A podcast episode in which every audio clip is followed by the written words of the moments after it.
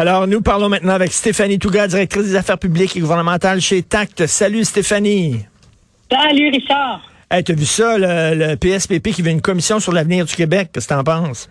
Ben oui, PSPP, écoute, euh, depuis l'Europe, hein, qui nous propose une commission sur l'avenir du Québec, euh, j'ai bien hâte de voir surtout la réaction de la CAC parce que pour l'instant, PSPP, quand même, ce qui pousse comme sujet, euh, sujet, on peut penser par exemple à, à l'abolition du serment au roi, notamment. Ben, ça, ça a marché. Ben il a réussi à mettre de la pression sur Québec solidaire, il a réussi à mettre de la pression sur la CAC pour les faire changer d'avis j'ai hâte de voir ce que la CAQ dira et honnêtement, j'ai hâte de voir ce que Québec solidaire dira. Euh, d'après moi, le caucus derrière Gabriel Nadeau-Dubois, ça doit pas trop y tenter d'aller parler de questions nationales.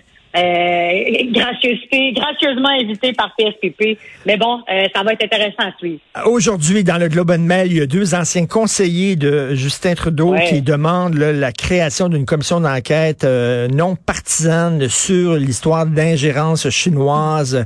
Écoute, il, ne pourra pas balayer cette histoire-là sous le tapis, là, Justin. Écoute, c'est incroyable, Richard, ce qui se passe. Moi, franchement, là, ça me fascine ce sujet-là depuis quelques mois déjà quand on voit l'ingérence de la Chine en sol canadien, on peut penser là, à la création de postes de police clandestins chinois dans, la région de Toronto. Euh, on, là, on entend euh, de semaine en semaine, il y a des nouvelles informations qui, qui voient la lumière du jour concernant une ingérence de la Chine, donc dans la démocratie, dans le processus de vote directement. Et là, il y a un cas de figure clair. Il y a un député, donc, euh, de la région de, Toronto, Anne Dong, pour ne pas le nommer, qui, il y a des informations qui sont survenues comme quoi euh, il y aurait eu de l'ingérence directe du consulat chinois euh, basé ben dans la région de Toronto. Euh, une ingérence directe, qu'est-ce que ça veut dire? Enfin, on a un exemple concret. Là, c'est un exemple clair. Ils ont mis des gens dans des autobus. Ils ont écrit le nom de la personne sur l'avant-bras de ces gens-là ben pour aller voter. Pour Andong, on a dit aussi à des étudiants, si vous n'allez pas voter pour lui, on va vous retirer votre visa vous permettant de venir étudier au Canada. Ben, voyons donc. C'est des menaces directes à l'endroit de ces gens-là euh, et c'est une ingérence directe. Là, ça fait des mois qu'on en parle et qu'on se pose la question, qu'est-ce que ça veut dire, hein, la Chine qui vient s'immiscer dans nos élections? Là, on parle de la Chine, mais ça pourrait être plein d'autres pays. Mais là, ben parlons de la Chine. Euh, et, et, là, c'est un exemple concret euh, de, de comment la Chine vient s'immiscer dans nos élections. Et la question qu'on se pose, c'est pourquoi? Pourquoi est-ce que la Chine a intérêt à maintenir un gouvernement libéral minoritaire? Mm. Ben, visiblement, Justin Trudeau, en refusant de faire la lumière, en refusant de dire ce qu'il sait et ce qu'il ne sait pas, en refusant de dénoncer ces gestes-là très clairement et avec force, ben, ça, ça provoque une question chez les gens. Qu'est-ce qu'il sait? Quels sont ses intérêts? Ben, Malheureusement pour lui, c'est la question qu'on se pose. Ben oui, ben c'est normal qu'on se la pose. Puis écoute, qu'est-ce ben qu'il savait? Puis à, à quel moment il l'a su? C'est ça. Oui, exactement. Ben là, ce qu'on a appris là, dans le cas du député Andong, c'est que le cabinet du premier ministre était au courant. Hein. On les a informés. Ils ont fait le choix euh, de ne rien faire. Donc ça, ça suscite quand même beaucoup de questions. Il y a l'ancien directeur général des élections du Canada qui appelle à faire euh, la lumière là-dessus. Est-ce que ça prendra la forme d'une enquête, d'une commission parlementaire? Bon, à voir. Euh, mais je pense que je pense que là, Justin Trudeau, même s'il a dit non, encore une fois vendredi dernier, à l'idée de faire une enquête sur la question, je pense qu'il n'y aura plus le choix.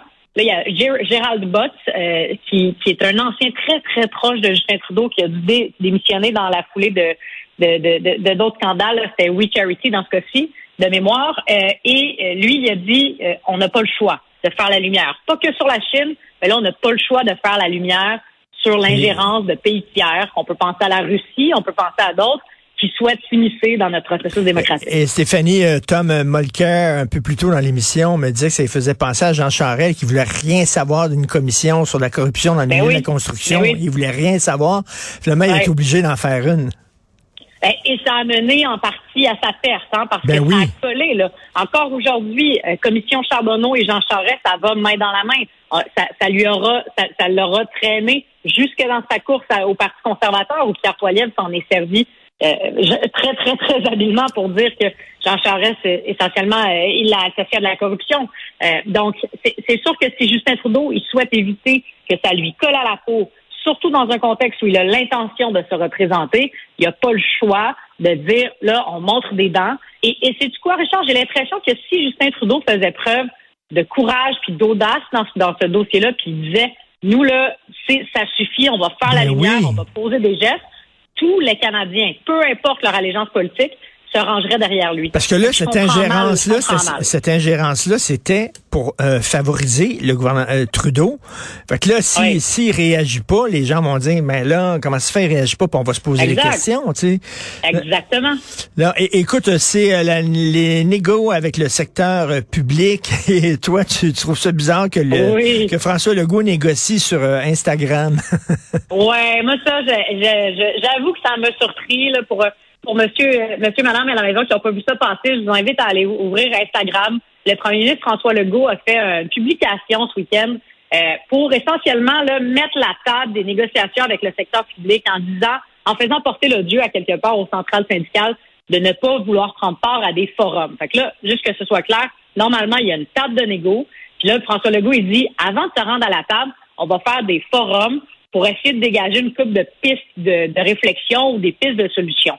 L'idée comme telle est pas mauvaise. Les centrales syndicales, pour l'instant, sont assez tièdes ou même euh, carrément on dit on veut pas prendre part à ça. Puis François Legault, euh, malheureusement, il a comme décidé d'amener ça sur la place publique. Euh, je pense pas que ça va lui servir.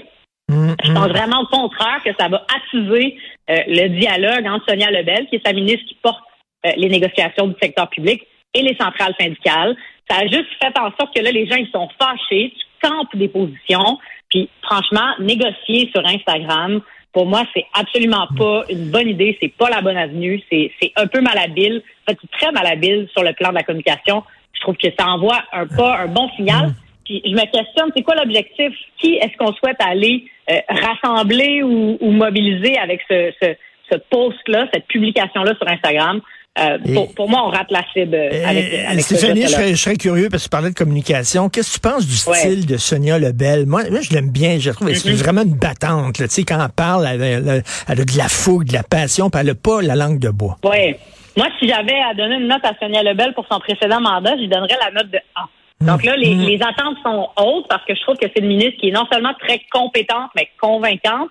En plus, on parlait de la commission Charbonneau, c'était une des procureurs de la commission Charbonneau c'est comme ça qu'on a appris à la connaître, cette femme-là. Donc, femme intègre, une femme battante. Puis je trouve que François Legault, justement, en faisant cette publication-là sur Instagram, vient un peu couper les ailes à Sonia Lebel, qui est en pleine égo avec les centrales syndicales. Je trouve que ça envoie un peu le signal de, bon, le premier ministre, là, euh, il, step in, hein, il, met le pied dans l'arène. Euh, maintenant, pensez-vous, c'est un peu lui qui s'en occupe des négociations. Ça devient son dossier plutôt que le dossier de sa ministre. Euh, je pense que sur le plan là, de, de, de, de faire t'envoyer le signal que tu fais confiance à ta ministre, la ministre Lebel, qui est absolument digne de confiance, oui. ça aussi, c'est un peu raté. En tout cas, euh, ils sont chacun sur leur position. Hein. Le milieu syndical de rien savoir, puis le gouvernement, là, on ne sait pas où c'est que ça va aller. Là. Non, c'est ça. On n'a pas vraiment d'issue pour l'instant. les conventions collectives, si je ne m'abuse, viennent à échéance le 30, à la fin du mois de mars. Donc, il reste pas tant de semaines que ça pour essayer de trouver une solution. Euh, évidemment, euh, ça ne veut pas dire qu'après, il y a des dizaines de milliers de personnes qui se retrouvent sans, sans emploi, mais ça, ça, fait en sorte que le conflit s'envenime. Euh, je pense que Sonia Lebel, elle aurait préféré régler ça, régler ça avant la fin du mois de mars pour passer un autre appel. surtout qu'il y a un budget le 21 mars prochain. il risque d'avoir du mouvement autour de l'Assemblée nationale ben si les, les, syndicats n'ont pas une entente sur la table. Ben oui, tout à fait. Merci beaucoup, Stéphanie. Bonne semaine. Merci. Salut, Richard. Stéphanie Touga, directrice des affaires publiques gouvernementales chez TACT.